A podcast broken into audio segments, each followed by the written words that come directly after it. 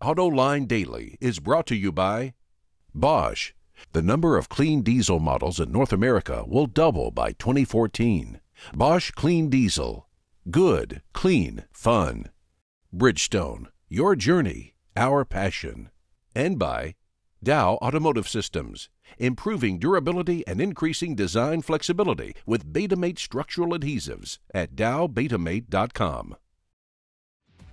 Welcome to another episode of Autoline Daily for Thursday, the 26th of January, 2012. Glad you could join us for today's program. I'm Murray Feldman from Fox 2 News in Detroit, filling in for John. He's down in Washington, D.C. right now for the Washington Auto Show. Make sure you stick around because he will be webcasting live from the nation's capital starting today at noon Eastern Time. Check it out. Oh, and one more thing. It's not too late to get your questions in. Swing by the John's Journal page of Autoline.tv. Fill out the form, make your voice heard. We appreciate your help. Anyway, let's get on with the news right now. First up is Nissan, just announcing it will build a third plant in Mexico. The company plans to invest $2 billion in the facility with production scheduled to begin sometime in 2013. That plant will produce up to 175,000 units a year of Nissan's B platform cars.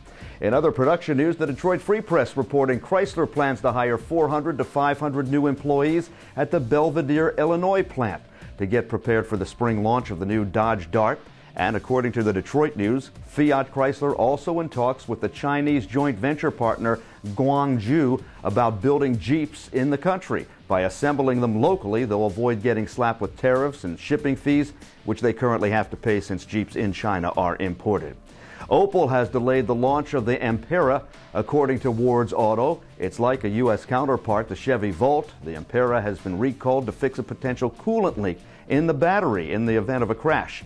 700 Amperas have been delivered to Europe so far. They're being fixed at a rate of 60 a day at an Opel port factory. The Ampera was scheduled to launch in France in December, but now it will arrive in March at the latest. You don't need me to tell you that Hyundai is rocking and rolling. The South Korean automaker seems like an unstoppable force these days. Sales and market share keep growing. Of course, the result of all the success is money in the bank. According to the Wall Street Journal, the company has just posted a 38% spike in net profits for the fourth quarter. The total take was nearly $1.8 billion. Hyundai's growing global sales and a weak domestic currency are big contributing factors to the bottom line. Company forecasters predict 2012 will be a good year, with sales estimated to hit nearly 4.3 million units. Ford's successful Drive One slogan is being retired. Autoblog reports it'll be replaced by another two word catchphrase Go Further. The new tagline will be used in the United States as well as in Europe, where it takes over for the Feel the Difference. Company spokesfolk say Drive One was designed to get people to check Ford out back during the dark days a couple of years ago when its financial situation was uncertain. Now they say the company's on a completely different track, and the new slogan reflects this. Coming up next, my thoughts on the resurgent of American automobile industry. Stay tuned.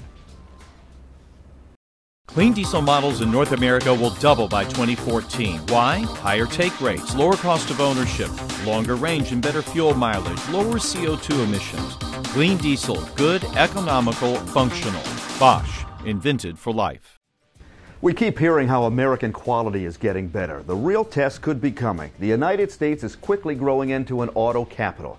American workers will be making more vehicles and more parts for Asian and European car makers. Asian companies such as Honda, Toyota, and Nissan moving more production here to places like Illinois, Ohio, Indiana, and Tennessee because of currency issues back home.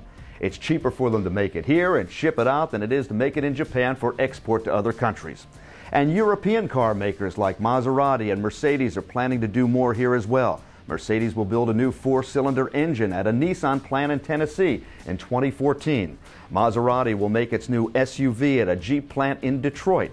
And so the question is can the quality and the quote unquote build that made these vehicles what they are be duplicated in this country? Or will this new wave of Americanization bring an end to these nameplates as we know them? I'm rooting for the American worker because I do believe they can do the job. They have the technology, they have the new plants, and a renewed sense of why they have to succeed after what the U.S. car industry has been through.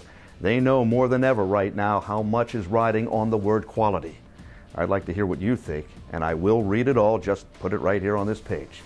And that, folks, is a show. I'm Murray Feldman, Fox 2 News in Detroit, sitting in for John today. Thank you for watching, and make sure you check out John's live webcast from Washington, D.C. The show kicks off at 12 p.m. Eastern Time. Hope you enjoy it. Thanks again, and I'll see you around.